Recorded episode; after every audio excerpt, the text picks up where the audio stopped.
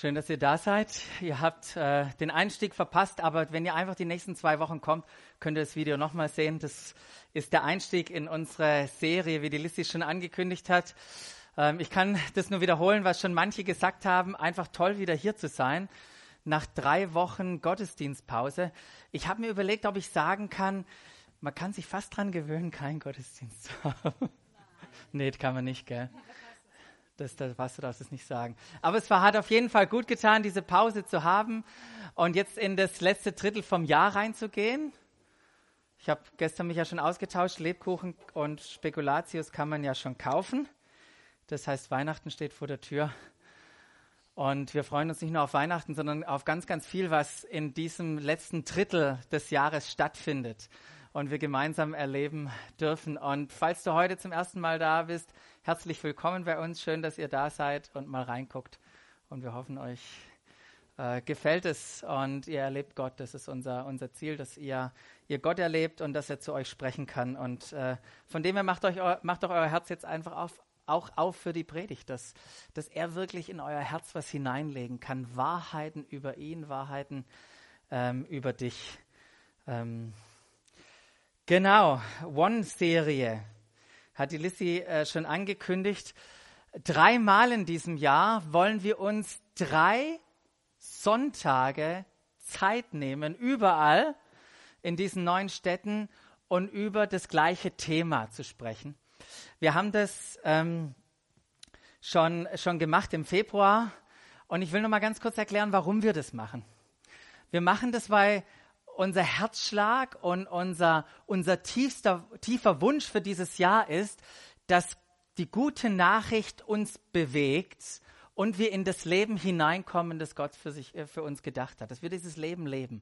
Und deshalb haben wir gesagt, wir wollen dreimal, drei Sonntage überall auf dieser Welt verwenden, um über das gleiche Thema zu sprechen, um uns von der guten Nachricht bewegen zu lassen. Ähm, und die Serie, und das wiederholt sich ja oft, was wir tun, äh, weil wir immer wieder in die gleiche Kerbe reinschlagen, weil es g- gibt so fundamentale Dinge, die wir als Christen verstehen äh, müssen. Und wir wollen da hineinwachsen. Das, was ihr da vorne seht, dass wir, dass wir Gott kennen, Menschen lieben, meine Welt gestalten. Deshalb sind wir zusammen unterwegs. Das ist der Grund für, für unser Miteinander. Und in der ersten One, also eine Serie, haben wir ähm, das Thema Gott kennen beleuchtet. Wir haben das Look genannt, weil wir Gott anschauen wollten, weil wir entdecken wollten, wer, wer ist dieser Gott eigentlich? Und wir haben, haben festgestellt, wie wir uns mit diesem Jesus identifizieren können, wie wir von ihm unsere Identität bekommen, wer wir eigentlich sind. Und haben dann gemerkt, wow, das alles, was er getan hat, das ist so großartig, dass er uns in eine Beziehung hineinversetzt, wo wir in der Intimität persönlich und eng mit diesem Gott leben können. Das ist für manche ein ganz schwieriges, herausforderndes Konzept. Wie kann dieser großartige Gott, Lissi hat es gerade gesagt, durch diesen Namen Jesus wurde das ganze Universum geschaffen. Wie, wie kann dieser großartige Gott jetzt mit mir persönlich eine Beziehung haben? Aber er kann es. Und Gott ist nicht weit weg, sondern er ist nahe gekommen. Wir können jetzt schon diese, dieses Leben mit ihm genießen und dieses Leben, und das war das Letzte, dann Integrität, was heißt es dann, in diesem Leben zu leben, das er für uns getan hat. Und jetzt wollen wir weitergehen, uns mit Love, mit Menschenlieben beschäftigen und über diese, diese Schwelle gehen, die vielleicht da manchmal so spürbar in uns ist, und zu sagen, wie schaffen wir es, ähm, was wir bisher hatten, von dem, was hat Gott in uns getan, hin zu dem, was möchte Gott durch uns tun. Das ist den Schritt, den wir, den wir machen wollen, wo wir heute anfangen wollen. Und in diesem zweiten Block geht es um, um dieses Love, das hier so in der Mitte steht. Menschen lieben. Und wenn ich Menschen lieben sage, dann weiß ich nicht, was so spontan in deinem Kopf passiert, was dir in den Kopf kommt. Ich könnte sagen, was mir in den Kopf gekommen ist. Mir sind die ganzen Situationen in den Kopf gekommen, in denen Jesus von den Schriftgelehrten und den Gesetzestreuen herausgefordert wurde, mal zu sagen, Jesus, Was ist eigentlich das größte Gebot, wo sie ihn testen wollten? Oder diese Stelle, wo sie gesagt haben, Jesus, sag uns mal, wie kriegt man denn das ewige Leben?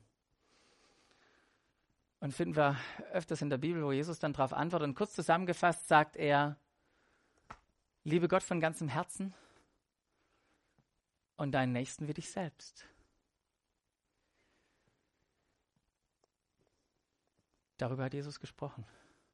Doch wisst ihr was, was, was so begeisternd an diesem Jesus ist? Er hat nicht nur darüber gesprochen, er hat es tatsächlich gemacht. Er hat so gelebt. Er hat es verkörpert, diese Liebe. Und es ist völlig egal, welche Begegnungen wir anschauen, welche Beziehungen wir anschauen, ob das zu seinen Jüngern war oder zu den Römern oder zu den Fremden wie die Samariter oder zu den Prostituierten oder zu den Verbrechern am Kreuz. Egal, welche Beziehung zu seiner eigenen Familie wir anschauen, er hat Menschen geliebt.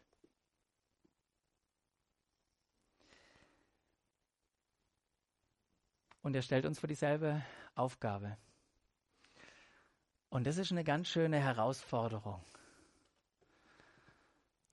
Vor allem in den Zeiten, wenn gerade Wahlkampf ist, oder? Wenn man all diese Gesichter sieht, all die Dis- Diskussionen mitbekommt, was für, was für manche Weltbilder Leute haben und Menschenbilder und wie die das alles machen wollen. Ganz schön herausfordernd, aber nicht nur in Zeiten des Wahlkampfs. Herausfordernd, Menschen zu lieben. Menschen, die wir gut kennen, Menschen, die wir nicht so gut kennen. Und die Serie, diese nächsten drei Wochen, die werden uns herausfordern. Ich habe mir überlegt, will ich mir dieser Herausforderung stellen? Ich habe gestern habe ich den Entschluss gefasst, ähm, ich will mich auch dem stellen, was ich hier, was ich hier verkündige, was ich euch weitergebe. Dem will ich mich stellen. Und ich weiß, es fordert mich heraus, Menschen zu lieben, und ich will mich darauf einlassen.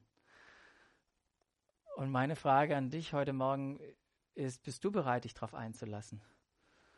Dich darauf einzulassen, auf diese Herausforderung, Menschen zu lieben. Und ich glaube, jetzt wäre ein guter Zeitpunkt, ein Gebet anzusetzen. Können wir das machen? Können wir beten? Und wenn das einfach auf deinem Herzen ist, dann bet doch mit. Jesus, ich danke dir für das Leben, das du uns vorgelebt hast. Danke, dass das so sichtbar ist. In all deinen Begegnungen, in den Beziehungen, du hast, du hast Menschen wirklich wahrhaftig geliebt. Und mir fällt es, fällt es nicht immer einfach. Mir fällt es manchmal richtig schwer, Menschen zu lieben. Und ich habe manchmal so komische Gedanken in meinem Kopf, die, die das auch behindern, mich auf Menschen einzulassen, Menschen zu umarmen, Menschen wertzuschätzen. Und zeig uns die Hindernisse in unserem Leben. Und ich, ich, ich möchte dich wirklich bitten, Heiliger Geist, dass du uns die Schlüssel in die Hand gibst, dass du uns ähm, einfach Erkenntnis schenkst, auch beginnend heute Morgen, was es braucht, was wir entdecken dürfen, dass es uns möglich ist, so wie du, Herr, Menschen zu lieben. Wir öffnen unser Herz für dein Reden, für deine Wahrheit und, und beten, dass wir, dass wir rausgehen mit einem reichen Schatz, mit Gold in der Hand und im Herzen und, und mit, dem, mit dem tiefen Wissen von deiner Liebe für jeden einzelnen Menschen.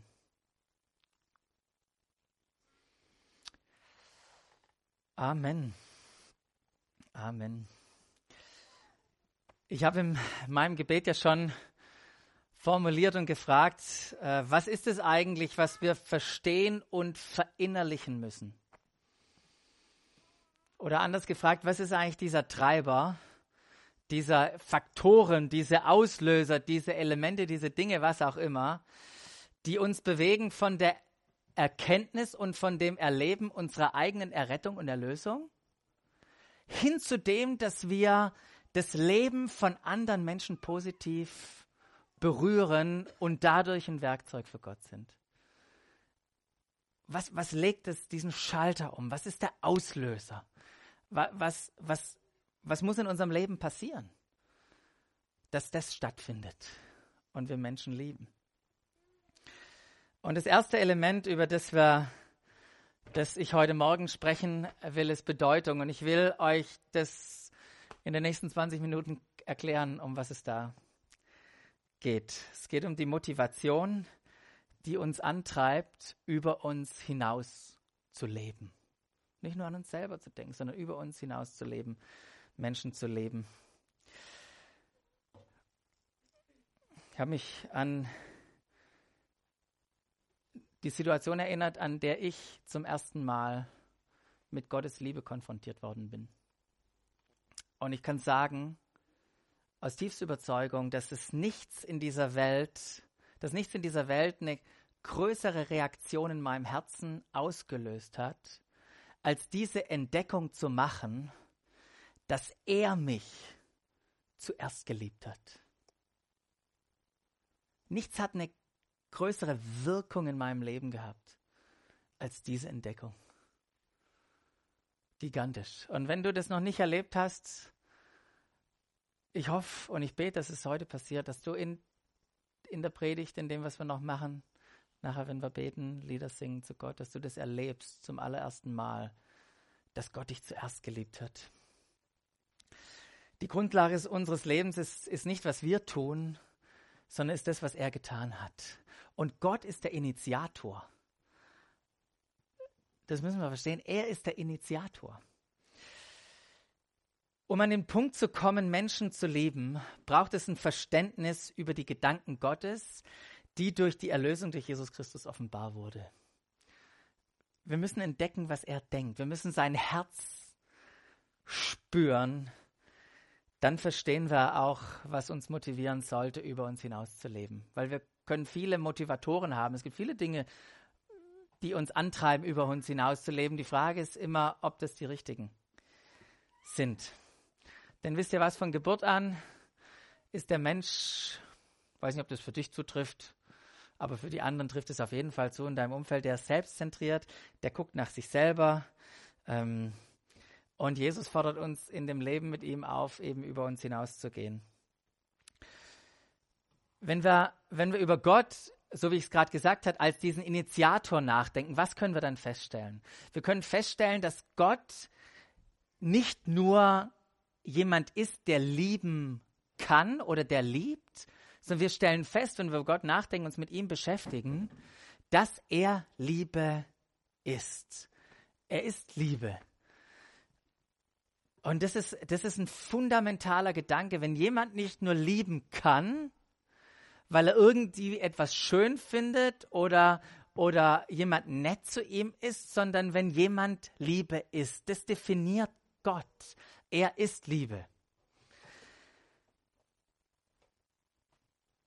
Und er hat, er hatte, er hat und wird immer nur eine Motivation in seinem Leben haben. Und das ist diese Liebe, die er selbst ist. Gott ist nicht nur liebend, Gott liebt auch nicht nur Menschen, die ihm gehorchen, und Gott liebt und segnet dich auch erst nicht dann, wenn du ihn akzeptiert hast, sondern Gott ist Liebe und seine Beziehung mit jedem Menschen, die er, die er sehnsüchtig sucht, findet in diesem Rahmen, in diesem Kontext von Liebe statt. Und wisst ihr, Menschen oder manche Menschen haben ja ganz interessante Vorstellungen, ähm, wenn sie an, an Gottes Liebe denken. Manche Menschen denken, dass Gottes Liebe für eine bestimmte Gruppe gilt. Für all diejenigen, die in seinem Team sind. All diejenigen, die Jesus tätowiert haben oder auf dem, auf dem T-Shirt oder was weiß ich, für die, die in seinem Team sind. Und wie wunderbar ist es zu wissen, dass er wirklich uns liebt, die wir in seinem Team sind. Aber wisst ihr was, die Grenze ist da nicht. Gottes Liebe hat keine Grenzen. Dies ist nicht nur für eine bestimmte Gruppe. Seine Liebe endet da nicht. Oder manche denken, dass Gottes Liebe eine Konsequenz ist. Gott liebt die, die ihm gehorchen. Seine Liebe hängt nicht an Bedingungen. Wisst ihr, er liebt dich, egal wie du dich verhältst, ob du die Dinge tust, die er sagt, oder sie nicht tust. Es gibt eine gewaltige Bibelstelle in, in Römer sechs acht, habe ich nicht auf Folie, aber hört die mal zu. Da heißt es, Christus starb für uns zu einer Zeit, als wir noch ohnmächtig der Sünde ausgeliefert waren. Er starb für Menschen, die Gott den Rücken gekehrt hatten. Für Leute, die mit Gott nichts zu tun haben wollen. Die gesagt haben, hey Gott, du bist mir scheißegal. Für die Menschen starb er. Und dann heißt es weiter, nun ist es ja schon unwahrscheinlich genug, dass jemand sein Leben für einen unschuldigen Menschen opfert. Eher noch würde man es vielleicht für einen besonders edlen Menschen tun. Gott hingegen. Gott hingegen beweist uns seine Liebe dadurch, dass Jesus Christus für uns starb, als wir noch Sünder waren. Bedingungslos. Seine Liebe für dich ist an keine Bedingung geknüpft. Und das Letzte, was manche Menschen denken, dass Gottes Liebe ist, nämlich eine Belohnung. Gott liebt, die sich anstrengen, die sich verändern und so weiter. Und das ist auch nicht richtig. Weil Gott liebt dich, oh, liebt uns nicht, wenn wir uns verändert haben, sondern er liebt uns, damit wir uns verändern können. Seine Liebe verändert uns nämlich. Und ich weiß, das ist sehr basic und das haben manche vielleicht schon richtig oft gehört. Die Frage ist nur, wenn wir unser Leben anschauen, wie stark beeinflusst uns dieses Denken trotzdem? Wenn wir auf unser Leben schauen, wie wir, wie wir Dinge tun, wie wir denken über uns, über andere, wo werden wir von diesem Denken beeinflusst? Dass es doch für eine Gruppe ist, dass es doch eine Belohnung ist, dass es doch eine Konsequenz ist. Diese Gedanken haben Einfluss auf unser Leben und daher ist es so fundamental wichtig, schnellstmöglich an diesen Punkt zu kommen, wo wir sagen können, Jesus liebt mich nicht nur wegen irgendwas, sondern Gott ist Liebe. An diesen Punkt in seinem Leben zu kommen. Weil wisst ihr was, Leute, das ist die Wahrheit. Ob du ein hart arbeitender und ein rein lebender Christ bist oder der größte Rebell, den's. Ob du alle moralischen Standards eingehalten hast oder jedes Gebot hundertmal gebrochen hast. Egal, was deine Eltern gesagt haben, was die anderen Christen gesagt haben, egal, was du über dich selber denkst. Jetzt in diesem Moment, wenn du hier gerade sitzt, so wie du gerade da sitzt, jetzt, Gott liebt dich und die Qualität seiner Liebe ändert sich nicht. Der liebt dich. Und nicht nur übrigens dich, auch den neben dir und deinen Nachbarn und deine Schwiegermutter und alle möglichen Leute in deinem Leben. Ah ja, hier gibt es ein paar. Und das ist, das ist ein gewaltiges Konzept. Ich weiß, wir sind es gewohnt, das zu hören und darüber zu reden, aber wenn wir uns das vorstellen, mal, wow, was das heißt, seine Liebe gilt für jeden, ist seine einzige Motivation. Aber das führt uns doch zu ein paar Fragen. Zumindest bei mir führt es zu ein paar Fragen. Woher kommt diese Liebe für die Menschen? Was veranlasste Gott, die Menschheit zu erlösen und mit sich selbst zu versöhnen? Was hat ausgelöst, dass er diesen Preis am Kreuz bezahlt hat? Was war es, dass Gott im Menschen gesehen hat, sodass er zum Fokus seiner Aufmerksamkeit und zum Empfänger seiner Liebe wurde? Was, was hat diese Liebe ausgelöst? Und die Antwort und den, den Kern, zum Kern von, von, von Auch, auch, auch von dem, was hier uns die Antwort gibt, kommen wir, wenn wir entdecken, was Liebe ist. Nämlich eine Aussage über den Wert. Liebe ist eine Aussage über den Wert. Und ich weiß, Menschen verdienen, äh, definieren das ganz unterschiedlich. Ich habe im Internet auch mal geguckt, was es da für nette Sticker gibt, äh, wie in der Sonntag aktuell früher oder in der Bildzeitung oder auch immer. Liebe ist Punkt, Punkt, Punkt. Liebe ist, wenn man den Müll runterbringt. Liebe ist, wenn man nicht einschlafen kann, wenn der Partner nicht neben einem liegt. Liebe ist, wenn man die Frau oder den Partner schlafen lässt, wenn er erschöpft ist. Und was weiß ich. Und es sind manchmal ganz nette Sachen. Und oft geht es nicht über das Sentimentale und die Gefühlswelt hinaus, was da Liebe ist und wie es definiert wird. Ähm, aber lasst uns, lasst uns Liebe als Ausdruck des Wertes betrachten. Denn Gott hat aufgrund des Wertes des Menschen gehandelt. Deshalb hat Gott gehandelt, weil er einen Wert in ihm gesehen hat und deshalb hat er uns mit Liebe überschüttet. Aufgrund eines Wertes. In Johannes drei sechzehn heißt es, denn Gott hat, die, hat der Welt seine Liebe dadurch gezeigt, dass er seinen einzigen Sohn für uns gab. Gott hat den Wert im Menschen gesehen. Das erklärt den, auch den Preis, den Gott bereit war, für die Menschheit zu zahlen, um sie freizukaufen. Wisst ihr, die Kostbarkeit von seinem Blut, von dem, was er bezahlt hat, müssen wir in Verbindung bringen mit dem, was er daraus da, da erlöst hat. Und das ist bei jedem Kauf, den ihr tätigt, so. Bei jeder Transaktion ist es ein Ausdruck von Wert. Ich habe hier mein Telefon, aber vielleicht habt ihr den wunderbaren äh, Mac hier von der Vanessa gesehen. Und ich glaube, Vanessa, du hättest nichts dagegen, wenn wir einfach sagen würden, wer dreitausend Euro gibt, kann ihn nachher mitnehmen. Ist das in Ordnung? Jetzt würdest du sagen, was? dreitausend? Nö. Also dreitausend ein bisschen übertrieben. Ich weiß, es ist das Ding von der Vanessa, aber dreitausend Euro ist ein bisschen übertrieben für das Ding.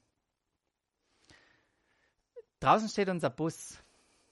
Zwei, den nimmst du für dreitausend Euro. Ja, auf einmal wird, messen wir dem Ding einen anderen Wert so. Und das ist genau, was auch im, was da passiert. Wir messen diesen Gegenständen oder diesen Dingen einen unterschiedlichen Wert zu. Wisst ihr, und als Gott die Menschheit mit sich versöhnte, da geschah auch eine Transaktion. Er musste uns loskaufen. Und die Frage war, wie viel waren wir wert? Wie viel war er bereit für uns zu zahlen? Und die Bibel erklärt uns in Petrus, im ersten Petrus eins, ihr wisst, dass der Preis für diesen Los, was für, der Preis für diesen Loskauf war. Hier, hör, hör mal zu, es geht gerade um dich. Ja, es geht um dich. Und da heißt es nicht etwas Vergängliches wie Silber oder Gold. Du warst nicht eine Million Euro wert oder zehn Tonnen Gold oder dreißig Tonnen Silber. Dein Wert ist größer. Da heißt es hier, sondern das kostbare Blut eines Opferlammes, an dem nicht der geringste Fehler oder Makel war, das Blut von Christus. Gott hat mit sich selber bezahlt. So wertvoll bist du. Das ist das Prinzip. Und, und das bringt uns zu diesem entscheidenden Punkt, wenn wir das verstehen, wie wertvoll, was Gott hier bezahlt hat. Das ist der Wert und die Bedeutung, die er jedem Menschen beimisst, die er dir beimisst. Diesen Wert, diese Bedeutung. Und die Frage ist doch, wenn, wenn du so bedeutend für Gott bist, wenn jeder hier und jeder Mensch auf der Welt so bedeutend für Gott bist, was haben eigentlich Menschen für dich für eine Bedeutung? Welche Bedeutung haben Menschen für dich? Wie viel Wert misst du ihnen bei?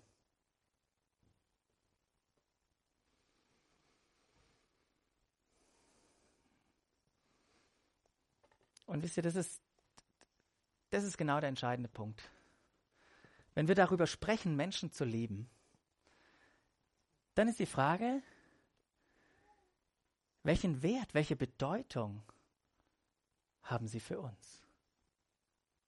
Wenn wir Menschen keine Bedeutung beimessen, wisst ihr, dann wollen wir gar nicht über uns hinausleben. Dann wollen wir doch nicht unsere Zeit, uns, unser Geld, unsere Ressourcen, unsere Fähigkeiten investieren und, und ihnen dienen, sie lieben, aus, aus einer, aus einer aufopfernden, selbstlosen Liebe. Da haben wir überhaupt kein Interesse daran.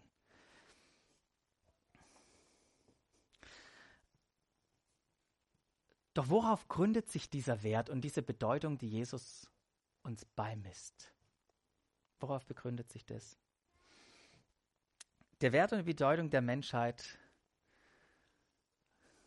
sehe ich, das entdecke ich aus dem Wort Gottes raus, liegt in der Ebenbildlichkeit des Menschen. Als Gott ganz am Anfang gesagt hat, im Zwiegespräch mit sich, lasst uns Menschen machen, in unserem Bilde uns gleich. Und Jesus kam, um diese Ebenbildlichkeit und diese Gleichheit zu erlösen und zu offenbaren. Also wir verstehen, wow, wir sind, wir sind in seiner Art und Weise geschaffen, ihm gleich. Und das zu verstehen, verändert die Art und Weise, wie wir jeden einzelnen Menschen anschauen. Wisst ihr, wenn Jesus sagt, wenn er das und das dem Geringsten tut, dann habt ihr es mir getan. Sagt er damit, dass der Maßstab, den manche Menschen haben, was gering ist und nicht gering und welcher soziale Standard und wie auch immer. Wisst ihr, für mich sind alle Menschen gleichbedeutend. Ich messe jedem einen Wert zu. Und wir müssen aufpassen in unserem Leben, weil wir, weil wir das um uns rum so erleben, dass wir unsere Beziehungen nicht in einer transaktionalen Weise leben, wo wir sagen, hm, was könnte der für mich bedeuten? Was könnte ich von dem bekommen? Was, was tut der für mich? Und aufgrund dessen, was ich von jemand bekomme oder erhalte oder was er mir bedeutet, dann zu sagen, dann jetzt bin ich bereit, so und so viel zu lieben, so und so viel zu geben, ihn so und so stark zu, invest- äh, zu unterstützen und so und so viel in, zu investieren. Manchmal laufen unsere Beziehungen sehr transaktional ab. Und bei Gott geht es nicht um Transaktionen, bei Gott geht es um aufopfernde, selbstlose Liebe. Und oft bemisst die Welt den Wert und die Bedeutung eines Menschen anhand ganz unterschiedlicher Dinge. Und wir müssen aufpassen, dass uns das nicht so stark beeinflusst, weil da stecken wir doch auch oft drin, wo wir sagen, jemand mit einer gewissen Abstammung, wow, der kommt aus der Familie. Oder jemand mit einer bestimmten Position oder mit einer Jobbeschreibung, wir sagen, boah, der ist zwei Jahre jünger. Geschäftswagen, das Haus, ähm, ja, oder die Wohngegend. Die Wohngegend, die hat auch einen Einfluss, was wir über Menschen denken. Ähm, und ganz, ganz viele andere Sachen. Und die, die, Türen und Tore öffnen bei uns.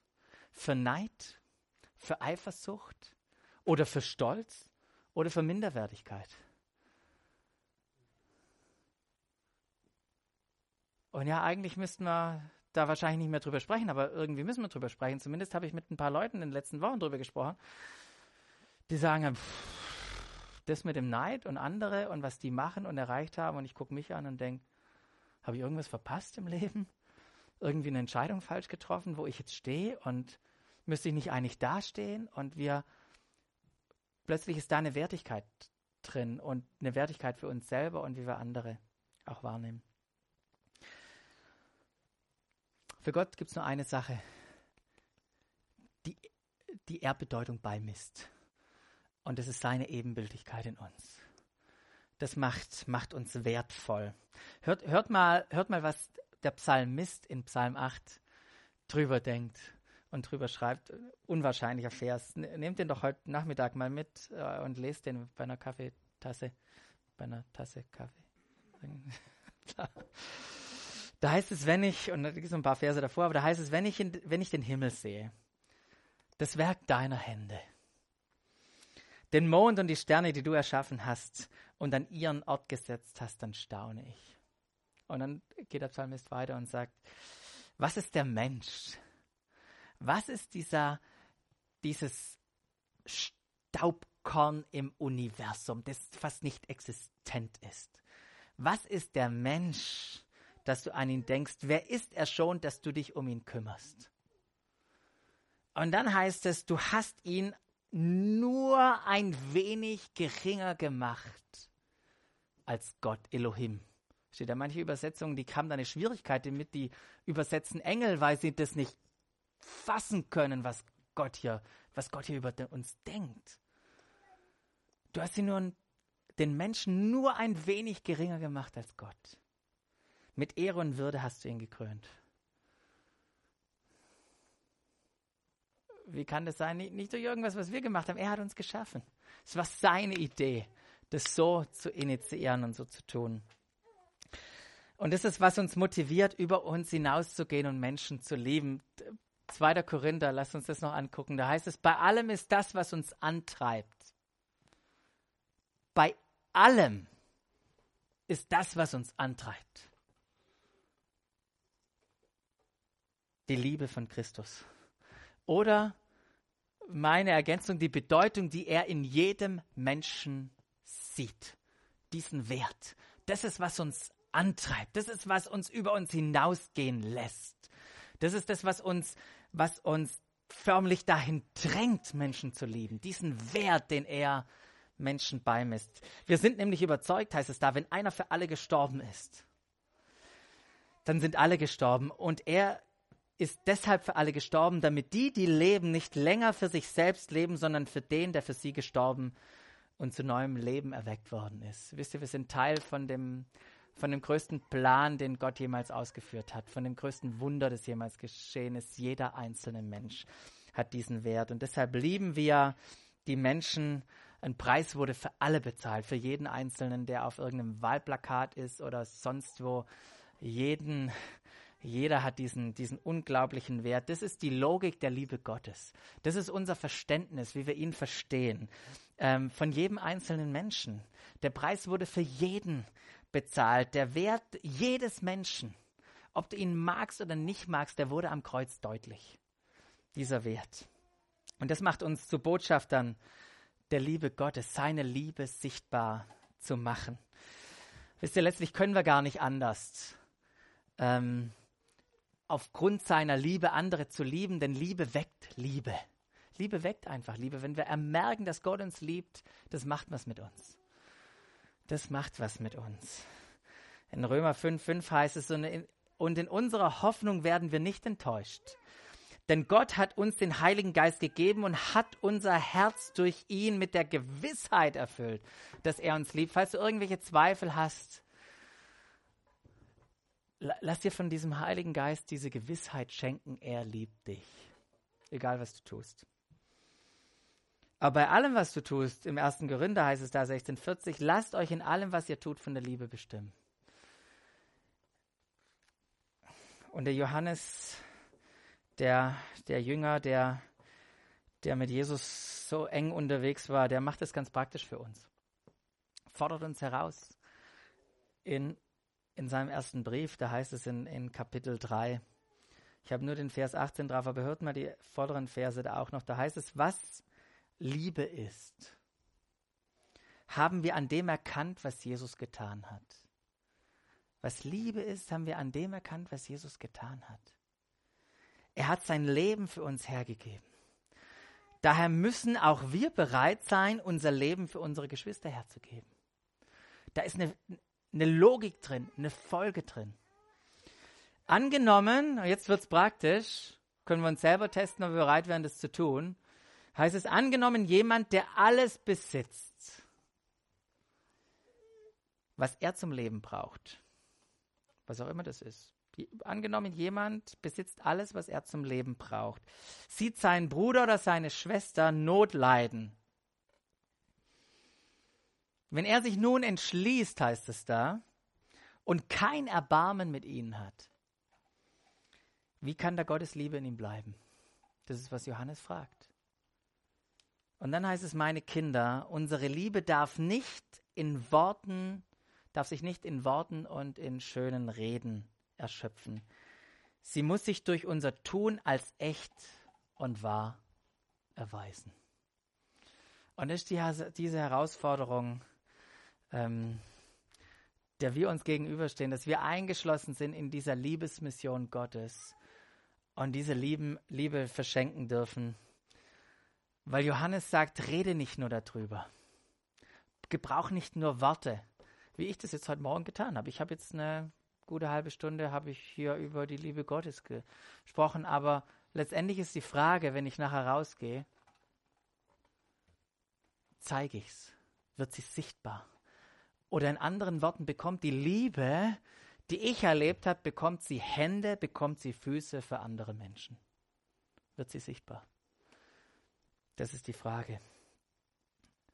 Aber das damit die Liebe Hände und Füße bekommt, wäre unmöglich. Wäre eine unmögliche Aufgabe, wenn ich nicht die im Menschen in dir liegende Bedeutung entdecken würde.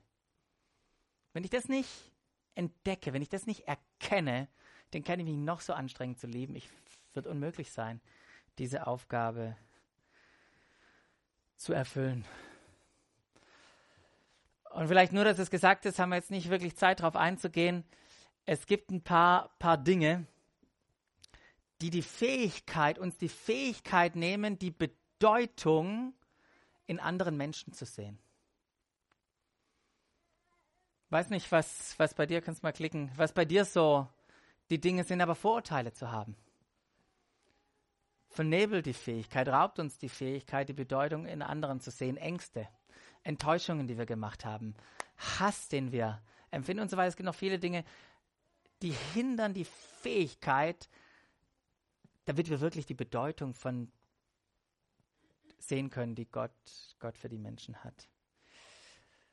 Weil die gute Nachricht ist, wisst ihr, wir müssen, wir müssen jetzt nicht versuchen, die Dinge irgendwie aus unserem, aus unserem Leben rauszuschmeißen und irgendwie jetzt uns Turbo anzustrengen, sondern wir dürfen ruhen in, in dieser neuen Schöpfung, in dem, was Gott getan hat, in, in unserer Neugestalt. Wir dürfen, wir dürfen erwarten, dass Gott da, oder dass der Heilige Geist unsere Herzen erleuchtet. Und dass er uns die Kraft gibt, diese, diesen dunklen Dingen da zu begegnen und sein Licht hineinzubringen. Er hat uns aufgrund der Liebe, die er in uns hineingelegt hat, die Kraft gegeben, gegen Vorurteile, gegen Angst, gegen Enttäuschung, Hass und so weiter vorzugehen. Das ist diese, diese Kraft der Liebe, die uns in, uns in uns liegt. Liebe, Freude, Frieden, Geduld, Freundlichkeit, Güte, Integrität, Demut, Selbstkontrolle. Das sind keine irgendwie zerbrechlichen Emotionen, die mal über uns kommen und dann mal wieder gehen. Das sind, das sind Zeichen, das sind Wirkungen von, äh, die nicht aus, aus, aus Willensstärke produziert werden, sondern durch Erkenntnis kommt, die uns der Heilige Geist schenkt. Und die können wir, können wir suchen und für die können wir bitten. Und die reflektieren auch dann, wenn, wer wir in Jesus Christus sind. Lasst uns noch mit zwei Bibelstellen abschließen. Da heißt es im ersten Johannes vier zwölf, ihn selbst hat niemand je gesehen. Doch wenn wir einander lieben, lebt er in uns und seine Liebe hat uns von Grund auf neu gemacht oder von Grund auf erneuert. Es ist seine Liebe, die uns, die uns verändert.